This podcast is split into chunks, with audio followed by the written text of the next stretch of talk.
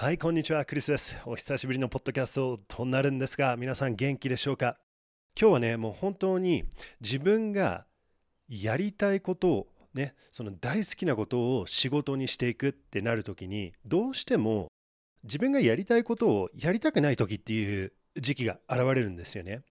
ら自分に必要で、このタスクをやると自分にベネフィットを与えてくれるんだけど、今、ね、やる気分にならない。ね、なんかダラダラしたいとか、ね、この作業を避けたい別のことをやりたい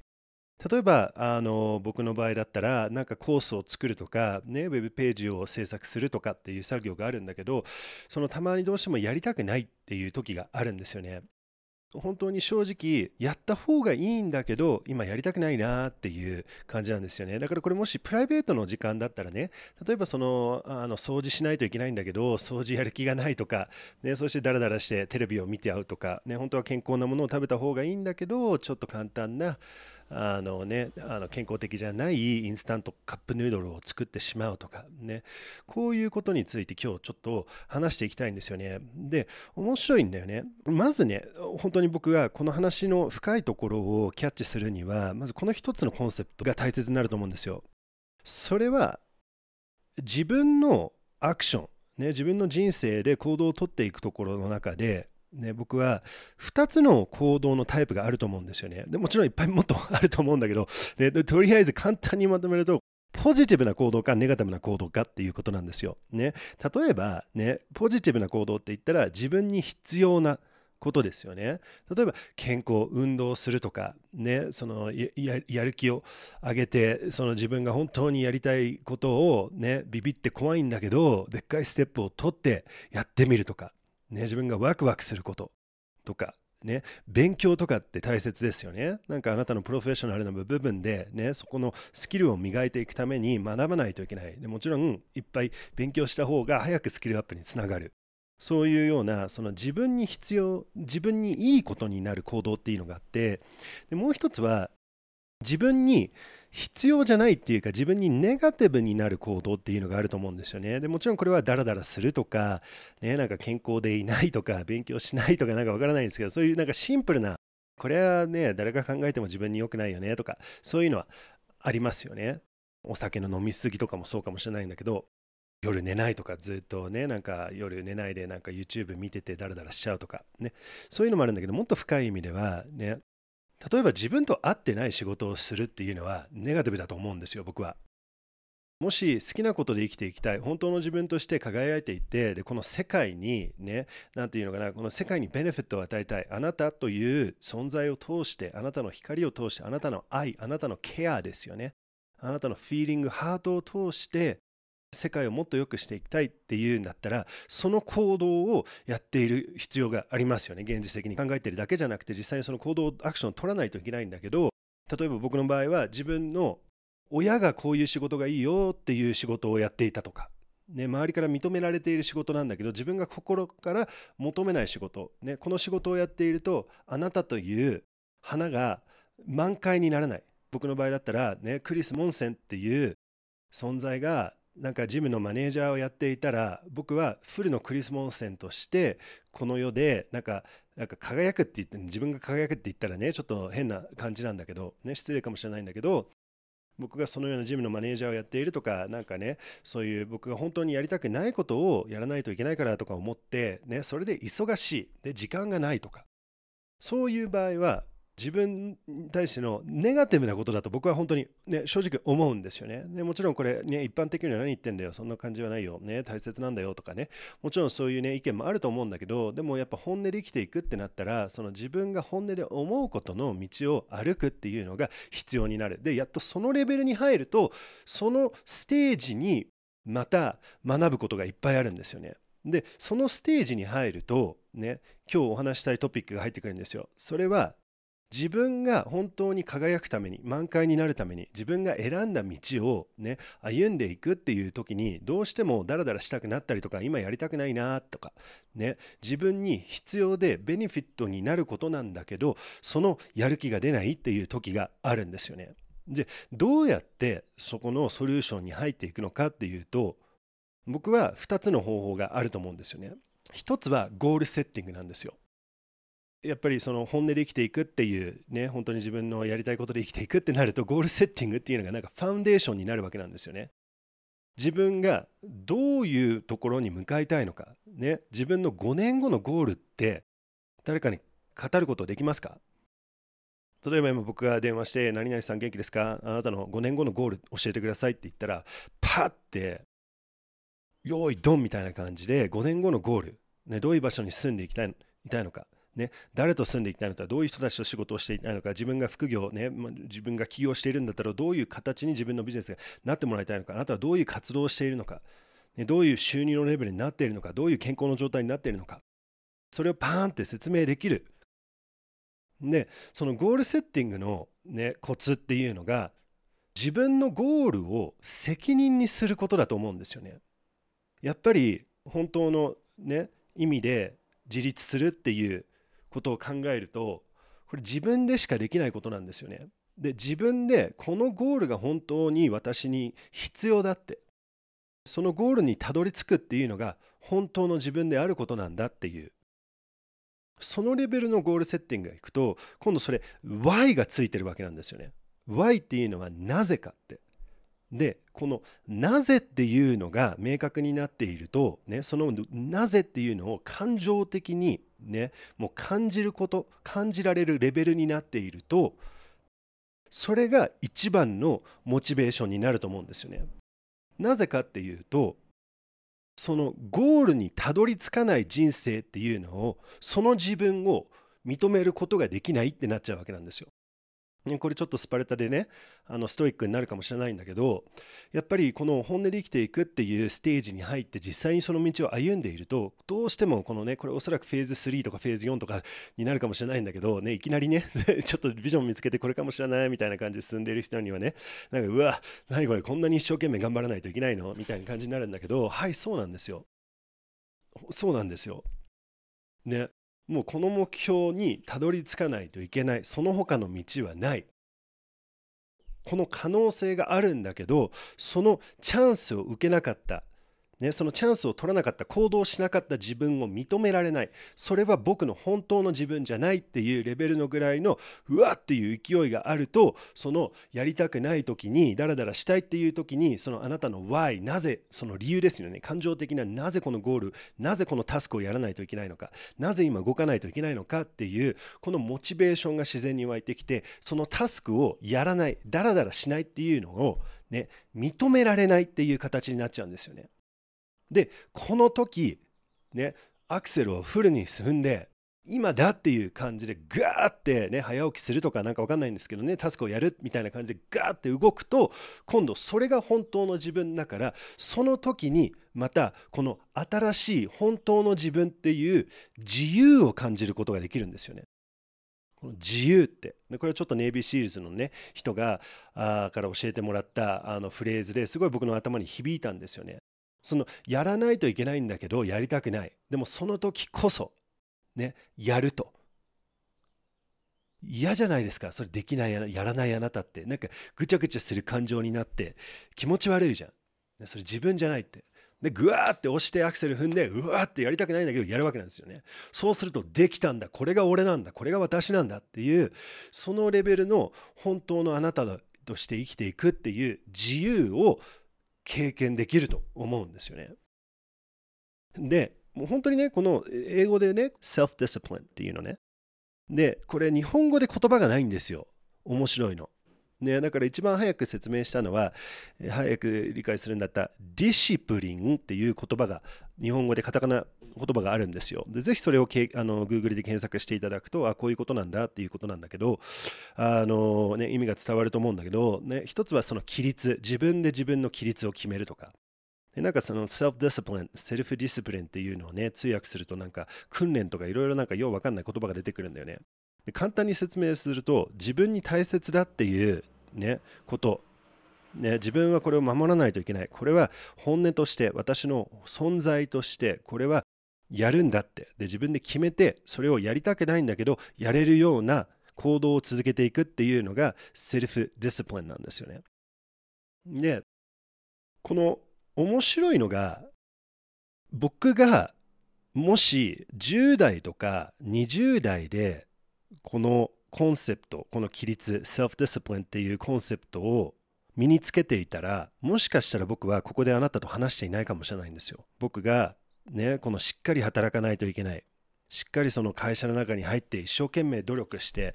でねあのやりたくないんだけどそういうことを仕事にして一生懸命ね頑張らないといけないみたいなことをね10代20代の前半とかでこれを実際にやっていたら僕はおそらくライフコーチになってなかったんですよ。これ面白いんだよね。でどういうことかっていうと僕は高校生の時に、ね、僕たちはこの地球をぶっ壊しているっていうことに気づいたんですよね。あまりにもこのね、地球のハーモニーからずれていてでこうやってねその何て言うのかなこの階段を上り続ける何のために私たちはこんなにねもう本当に僕はその小学校の、ね、幼稚園から塾に始めて小学校の慶応幼稚舎に行ってで慶応の中学校に行ってでアメリカに引っ越ししてでそこはそもうそこからそのハーバードとかイェールに入るみたいな階段の、ね、エスカレーターの流れみたいなのがあってで今度そのいい大学卒業したらそのコーポレーションに入って会社に入ってでずっとなんかね65歳まで働き続けてで人生楽しめるのっていうのがおかしいって本当に感じていたんですよね。なので僕はもっといいねどうやったらこの人類をこの自然を守って自然を大切にして私たちを大切にして国の境とかね国とか関係なくみんな赤い血が流れているんだからね、人の色とか、ね、肌の色とかどういう国から来てるのかっていうんじゃなくて本当にこの人類として、ね、お互いを守ってお互いを尊敬して幸せな、ね、星で生きていく。それを学びに出たわけなんですよねあの僕だから大学早く行かなかったんですよでその結果があ僕はライフコーチになりたいっていうそこに入ったわけなんですよ。でもう一つ面白いのがあって僕は個人的に ADD なんですよね。だからその本を読むっていうのがすっごい苦手なんですよね。これ面白いね。日本語だったら speed reading ができるんだけどだから日本語のその self-development 普通のさなんかこういう風になるとあのできる人になるみたいなそういう本とかさ、ね、980円とか1000円で売ってる本とか本屋さんにいっぱい並んでるんじゃないですか。そういうのだったらもう本当に1時間で読めるんだよねスピードリーディングで。でも英語となるとなぜか分かんないんだけど5ページで読むのに30分かかるんですよ。ねすっごいそのあの勉強っていうのが苦手でなんかあのハンディキャップを感じていたんですよね。ね僕が20代の時に今ちょうどね今月で15周年目になる「週4時間だけ働け」っていう本があったんですよ。ちょっとごめんねタイトルは英語で「The 4-Hour Work Week」って言ってティム・フェリスさんが書いた本なんですよね。ちょっとその前から僕はあの考えていたことがあったんだけどポイントはその働き方をハックするとそこまで働かなくていいぞっていうコンセプトなんですよね。ね、だから具体的にその週4時間だけ働くと、ね、だから最初ちょっとね頑張ってオンラインのその販売のねあのシステムを用意してであとは広告費を投資すると。でそうするとその広告費を投資したら、ね、何名かがそのあなたのウェブページに来てくれてでその中の何名かがあの何パーセントがあの買うと。でこれをそのデータにして、ね、例えば広告を出したら100人が来る。じゃあそれは10%だねって。1000人が見たら10ね、100人は来るっていうのは10%だって。でその作業があって今度その、ね、100人の中の、ね、5人は買ってくれると、ね、するとそれはあのー、ね、5%だっていう感じになるじゃないですか。でこのこのタスクが、ね、数字でとして毎回通るってなったらそこまで変わらないとだから残りは広告費、ね、売上になってきた広告費を、ね、出して、ね、2万円の商品を売って、ね、2万円の利益あの2万円入ってきたら1万円を広告費に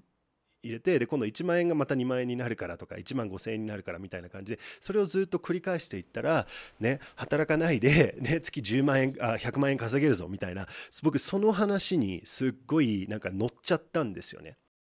働きたくないっていうか働かない方がいい、ね、なんでこうやって一生懸命、ね、働いてで休みも取らないででずっと働くのみたいな感じで。だから僕は働きたくないからこのオンラインビジネスを選んだっていうのが実は本当に若い時に決断した一つのポイントなんですよね。でも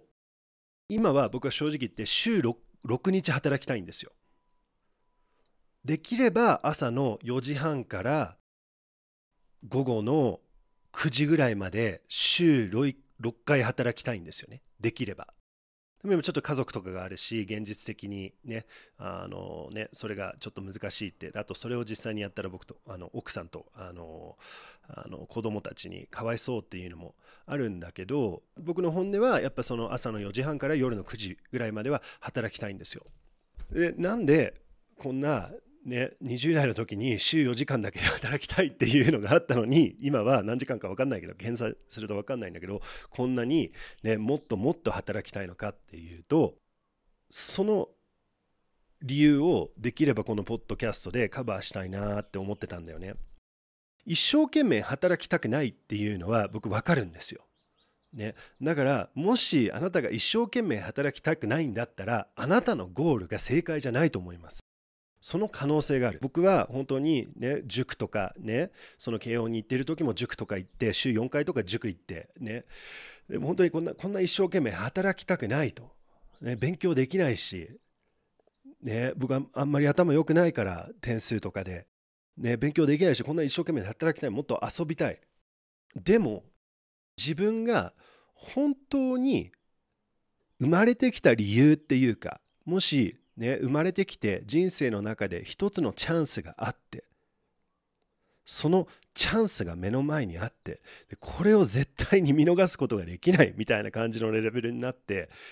ね、うわーってなるとそれをやっているのが一番気持ちいいわけなんですよね。でもちろんもちろん、ね、仕事だけやってたら人生ぐちゃぐちゃになると思います。ね、リレーションシップ家族との時間とかね、人生美しい地球を楽しむ時間とか、ね、あの寄付をするとか街を良くするとか、ね、困っている人を助けるとかそういうのを絶対その組み合わせないと、ね、仕事だけやってるっていう風になるとあのちょっと仕事に逃げるっていうところも入ってくるかもしれないんでまあねその仕事だけじゃないんだけど、ね、でもその自分のミッションっていうか自分のビジョンっていうのが、ね、これだっていう感じになるとやっぱりあの、ね、ファイヤーが、ね、心の中と頭の中でファイヤー燃えるんですよね。ね燃えるんですよね。でそのやる気を出し続けるっていうことを現実的に考える必要性があると思うんですよね。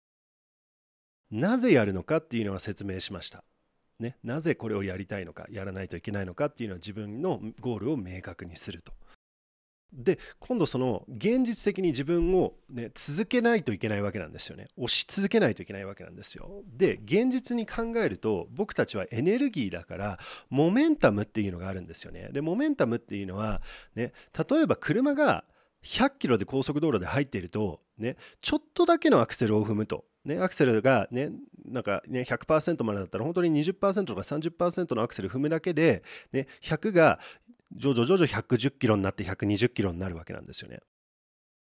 ね、だからその重いトラックだったら、ね、アクセル20%も踏んでもなかなか動かないと。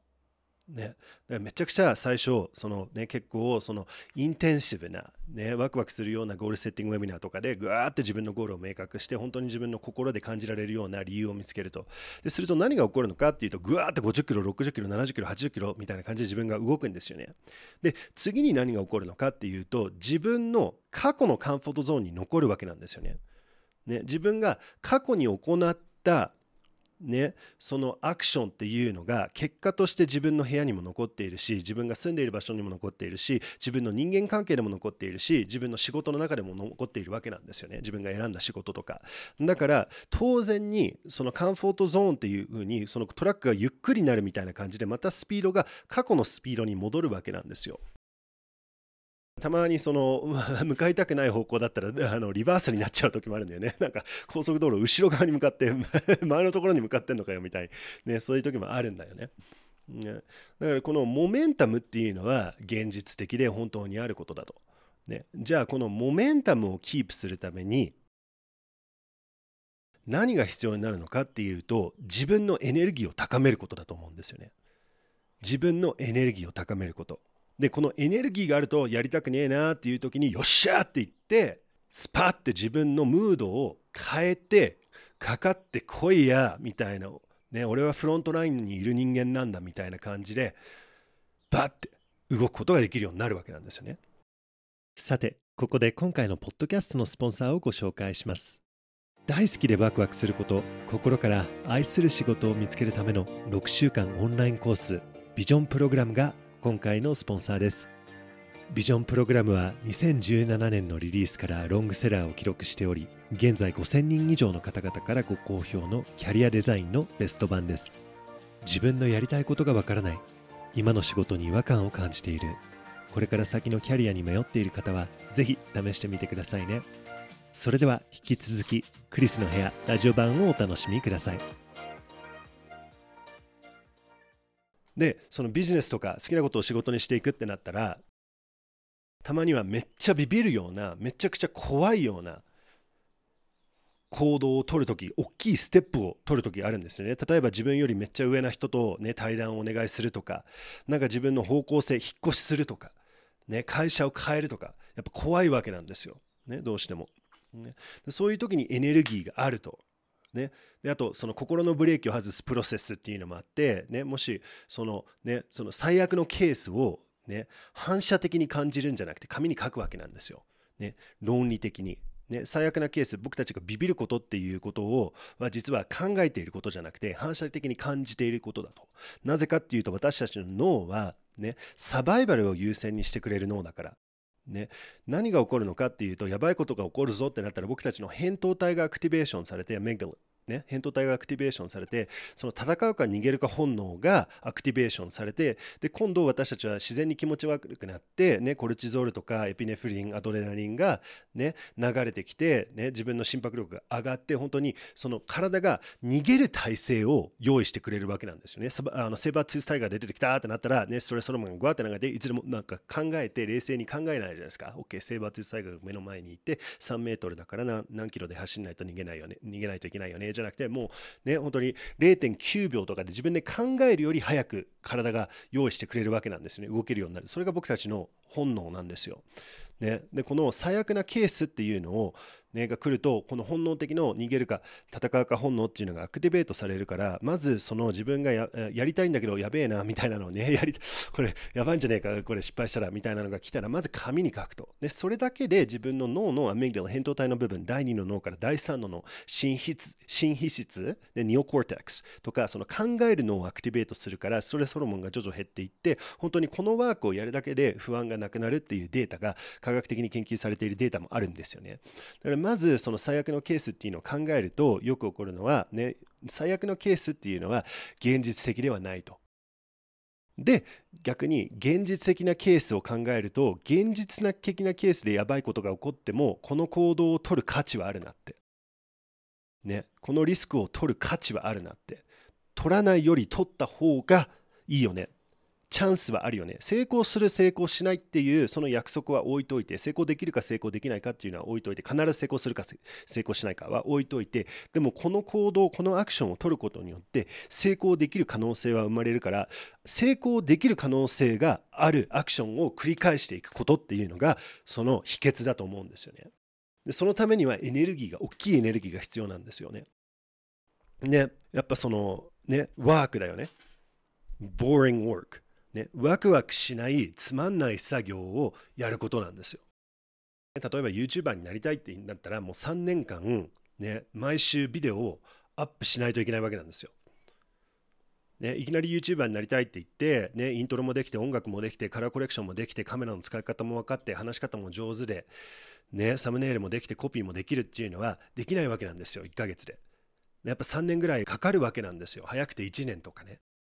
これをやらないといけないわけなんですよ。で、これをやっていると、ね、この boring work、つまんないことをやっていると、結果が最初出ないんですよね。でも、このワークをやっているから、後から結果がつくんですよね。ってなると、今これやりたくないっていう時には、あなたには2つのオプションがあると。ね、1つはこれをやらないで後から後悔するっていう気持ちになる。それか、ね、その痛いっていう経験がある。やらなかった。ねまたは今やって辛いんだけど結果にたどり着いたら気持ちよくなるぞって。ね、今やりたくないんだけど今よっしゃって言ってやる。この痛みこの短期的な痛い経験か。またはやらないで長期的に痛い経験できなかった。やらない人生。この行動を取らなかったって。で成功している人はこのやりたくないんだけど大きいステップを取ってやっているやりたくないんだけど、ね、つまんないことなんだけど続けているこういう人たちが成功者なんですよね。週4時間働いている人は成功者じゃないんですよ。That's myth. それ嘘なんですよ。あちなみにこれ 面白い話なんだけど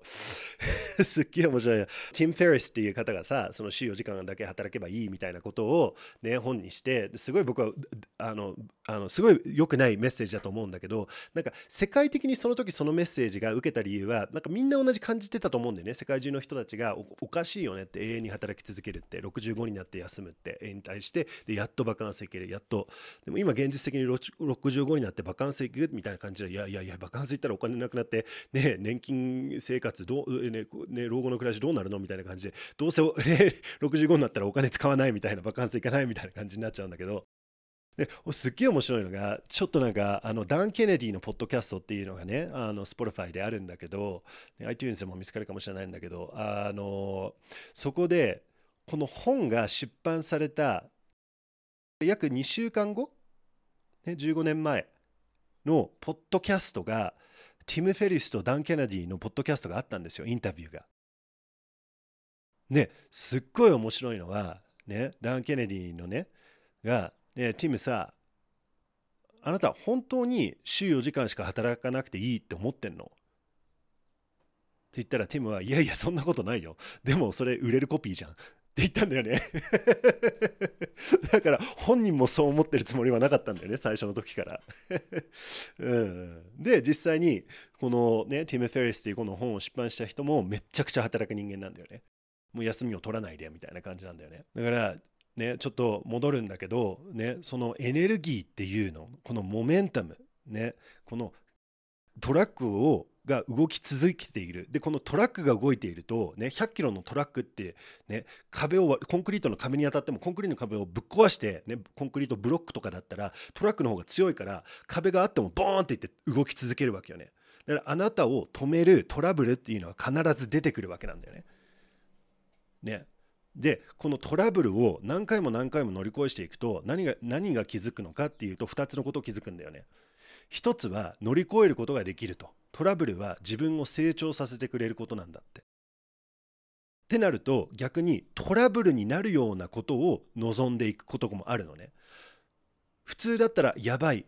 ね、このトラブルが起こるから本音でいるのをやめようみたいな感じなんだけどいやいやいや私は本音で生きていくからトラブルが出てきたらどうやったらこの、ね、壁を乗り越えるのか他に乗り越えた人はどうやるのかこの乗り越えるためにはどういうスキルが必要になるのか誰と話すことができるのか誰と相談するのかどうやって自分をセットアップして自分の環境をね、やり続ける自分が行動を続ける環境を用意するのかっていうことをクリティカル・テンキングで考えて実際に行動に続けることができるよね。ね、でもトラブルっていうのがあってああやばいやばいって言って毎回トラブルだって言ってビビってたらねそのやっぱり成長の天井っていうところで止まっちゃうんだよね。あこれは怖いから苦手だからみたいな感じで、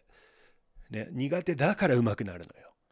苦手だから3年コミットするのよ。ね、1年でもいいから。するとスキルがあってなんとか今度、ね、もしキャッシュが入っているんだったらビジネスでお金が流れているんだったらそしたらそのプロを雇うことができると。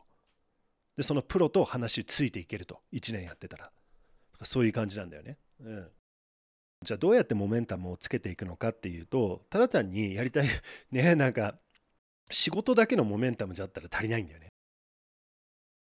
ね必要になるのがこの3つ。と思います。一つはこの仕事に対してのモメンタムやな。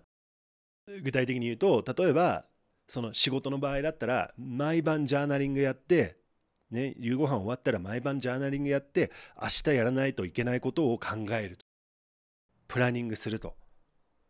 ね、午前中の時間を3つに分けて、ね、早い朝、真ん中の朝、遅い朝って分けて、この1つのブロックに何をやっていくのか、ね、朝起きたら何やるのか、ね、それが明確になっていると朝ベッドから起きたらバーって動けるわけよ。ね、これ、This will give you compound effect. コンパウンドエフェクトっていうのがあるんだよね。この投資するときに利益になるみたいな感じで、ね、お酒も、ね、利益になるでしょう。ネガティブな感じで、ね、お酒1本飲むと、ね、例えば夜帰ってビール1本飲むとそこまで悪くないわけよ。でも1本飲むと、ね、今度2杯目飲みたくなる、2本目。今度2本飲むと結構ネガティブな利益がついていくじゃん。体が疲れるとか。でもっと飲みたくなるとか。3本目とか。で今度周りの人たちといるとじゃあちょっと食べに行こうよみたいになって、ね、仕事が終わった後にビール3本飲んでたらおそらくジャンクフード、ね、あの健康なもの食べてないし、ね、もっとなんか、ね、ビールとかなんかハイチュウチューハイ混ぜるとか、ね、もっと二日酔いになったりとか。で今度それが、ね、次の日のあなたの仕事を遅くしてくれてね、でその週がダメになっちゃうかもしれない。でそのまたでも、ね、その気持ちよかったっていうのを覚えてるから、ね、ああやりたくないなファイトっていうのじゃなくて、ね、楽なお酒を飲むっていうのを選んで今度そのお酒っていうのが習慣になってですごいこのコンパウンドエフェクトっていうのがこれをやっている1年とこれをやらない1年全然違う1年になるよね。同じ感じで、ね、夜の、ね、次の日をプランニングするっていうのをやる人生、ね、やらない人生はすっごいその1年後が違うわけなんですよ。あなたの人生が大きく変わってくるのね。それはモメンタムだと思うのよ。ね、だから仕事の場合はそのね明日のことを考えて朝軽くでいいから復習して、ね、自分の時間をセットアップして何時からね朝の朝1朝2朝3みたいな感じで午後1午後2みたいな感じでねで実際にそれをで一番やりたくないことを朝一やるとでそうするともうそこで勝利をつかむわけよね、やりたくないことをやるとよっしゃみたいな感じで俺勝ったんやってなるんやな。でもっと次に楽な、ね、進むことがモメンタムがつくと。でで2つ目のモメンタムが健康的なモメンタムなんだよね。健康的エネルギーなんですよ。これ本当に大切なことで自分の体が元気だったらあなたの仕事に対してのね、アティチュード、メンタルセットもすっごい元気になるのね。体が元気だったら仕事に取り組むあなたもすっごい元気で取り組まれるようになるわけよ。でも体がダラダラしてねなんかね鈍ってるみたいな感じだったらそのエネルギーを出すにはなんかレッドブル5本飲まないといけないとかコーヒー10本 10分ね飲むとかねタバコ山ほど吸うとかでそういう風にな,、ね、ならなくてもその元気だったら自分がぐわって動くんですよねだから必ず体の元気っていうのを1日の時間に入れないといけない。ね、これはその、ね、ワークアウトするとか、ね、筋トレするとかかもいいかもしれないし、ね、でもう一つ体の健康にすっごいいいのはこの2つなんでね。それはコールド冷たい空気なんですよ。冷たい空気冷たい水とか冷たさって体に刺激を与えるんだよね。だから朝起きてね10分でもいいから太陽を見ながら散歩する。軽くジョギングするとか軽くチャリ乗るとか。ねそれだけでもすっごいこのコンパウンドエフェクト。ね、その利益が出ること出ることになるんですよ。ね、その朝運動していると自然に健康なものを食べたくなるんだよね。だからその最初の,、ね そのね、トラックが、ね、20キロ行くまでにはめちゃくちゃ大変なんだけど今度20キロ行ったら今度モメンタムをキーしたら徐々徐々徐々徐々楽に30キロになって40キロになって60キロになって120キロになっていくわけなんだよね。ね、だから僕のおすすめはその、ね、あの朝起きたら、ね、冷たい水を顔にバッバッバッってやるとか、ね、空気外冷たいんだったらちょっとねそのねあのなんていうの半袖で外に行って呼吸のトレーニングをやるとかそういうこと。でもう一ついいのは呼吸なんだけどそれはまたちょっと今このポッドキャストがめちゃくちゃ長くなっちゃうから呼吸もすっごい大切なんだよね。ウィム・ホフ・メソッドとかウィム・ホフ・メソッドとかその深呼吸を繰り返すとかすっごい大でだからその一つ目が仕事のモメンタム二つ目が体のモメンタムエネルギーやな。で3つ目が感情的なモメンタムなんだよね。これは僕もまだマスターしていないから、ね、具体的なこうやったら治るよっていうレベルにはなんか近づいているんだけどこれだみたいなのをまだ説明できないんだけどなぜ大切なのかどういうことなのかっていうのは説明できるよね。ねなぜ大切なのかっていうとこのね感情的なモメンタムっていうのはこれをマスターしないと常に自分がダメな状態でゴールにたどり着けないといけないんだっていう感じでもし自分がコミットしたこと self-discipline、ね、自分のしつけ、ね、自分の、ね、やるって決めたことなんだけどできなかったとそうするとめっちゃ罪悪感を感じちゃうわけなんだよ。でこのハードなペースについていくことができないのね。これをマスターしないと。やってなくても私は自由なんだ。やってなくても私はできるんだ。やってなくても私は大丈夫なんだっていうこのポジティブな感情的なメンタルセットをメンタルセットをキープすること。でオイラたちは僕たちは正直言ってもう子供の時からあなたダメなんですっていう社会で生まれてきてると思うのね。もう子供の時からあんたダメなんだよ。で幼稚園始まったらあんたもっともっとこれやりなさい。あんたこれダメです。テレビダメ遊びダメ。なんかもう勉強しないといけない。やらないといけないことをダメ。やらないといけないことがあってダメって。いい小学校に入らなかったらダメって。ね、テスト合格しないとダメ。中学入れないと高校入れないと大学入れないといい仕事に入れないと。常にどのあんたダメっていう状態が続いているからそれを変えないといけないのね。ねだから何があなたを幸せにしてくれるんだ。でその幸せの状態の瞑想状態をね1日3分でもいいから朝とか夜に入れることだと思うのね。ね自分で誇りに思えること。自分で感謝できること。自分が本当にやりたいこと。なぜやりたいのか。なぜそれがあなたを幸せにしてくれるのか。でそれがもううまくいってたらどういう感情になるか。みたいな感じでそのポジティブっていうのをこのモメンタムを続けないとやっぱり僕たちの環境で私はできない人だってもっとこれをちゃんとこれをやらないと私はだダメなんだっていうふうになって今度それでも完全にそのねあのブレーキがグーってかかるんだよね。ねアクセルを踏むのが怖くなっちゃう。っていうことなんですよ。なのでこのねあのー、ねポッドキャストの大切なね3つのポイント1つっていうのはもし一生懸命になるっていうのが怖いんだったらおそらくあなたのゴールっていうのが、ね、自分のゴールをがあなたと合ってないかもしれない社会的なゴールかもしれない親が言っていることとか周りの人がやっているからとかそういうことかもしれないからもう自分がもうもうこんなチャンスは絶対見逃せないみたいな本気になれるようなゴールをつかむこと。ね、これはあの本当にあのあの先週末やったあのゴールデンウィークのねゴールセッティングウェビナーとかでねあとそのアンソニー・ロビンズのゴールセッティングの、ね、UPW とかそういうところでも学べるしでそのゴールを明確にしたら今度そのやりたくない時につまんない作業やりたくない時に自分にのベネフィットになるポジティブなことっていうのをできるようになる。それを現実的にプランニングして入れてもらいたいのね。プランニングして現実的に自分で30分ね考えて。何があなたのモメンタムを止めちゃうのか。あなたのモメンタムが止まったらプラン B を用意するプラン C を用意する。どうやったらまたモメンタムがつけれるようになる？止まっちゃったら。止まらないように。あなたが何をやったらあなたのモメンタムが止まっちゃう？どういう行動をやめた方がいい？どういう行動をやった方がいいのか。でそれをプランニングしないといけない。で3つ目が仕事のモメンタムっていうのがある。プランニングで人生1年後の人生は大きく変わる、ね、お酒1年飲んでるか？飲んでないかで大きく変わるようにプランニングを夜やって朝やると人生は大きく変わります。自分の作業の効率が全然変わる、ね、だからその仕事のモメンタム他にもあるよ。仕事のモメンタムは、ね、仕事のモメンタム体のモメンタム健康的冷たい空気。ね。呼吸。瞑想と。で3つ目がこの感情的なモメンタムね、幸せ感情をキープしてそれをもっともっと増やしていく。いつもダメなんだうまくいってないみたいなブーンドルドロモヤモヤみたいなのがポジティブポジティブポジティブ。よしよしよしよしよっしゃ。よっしゃみたいなそれが常にキープしてる。ね、だからそれがその3つのモメンタムの鍵をがあなたの毎日ね。本当に朝起きてよっしゃー！みたいな感じで、ね、コールドシャワー冷水シャワーく、ね、その運動もやってて毎日やって健康も食べてて、ね、仕事でも、ね、追いかけてるみたいな感じでやりたくない時なんだけどよっしゃー！みたいな感じでもう一瞬で自分がスーパーサイヤ人にをになるスキルがあると。スーパーサイヤ人になれると。キャーって言って。でその5秒のルールでやりましょうみたいなそういうレベルのことじゃなくて、ね、本気でなれるみたいな。ね、それがついているあなたの3年後の人生とそれがついていない3年後の人生。どう変わってると思う？5年後とかも考えてみて。全然仕事でできること行動でできることが違うよね。現実に変わることが。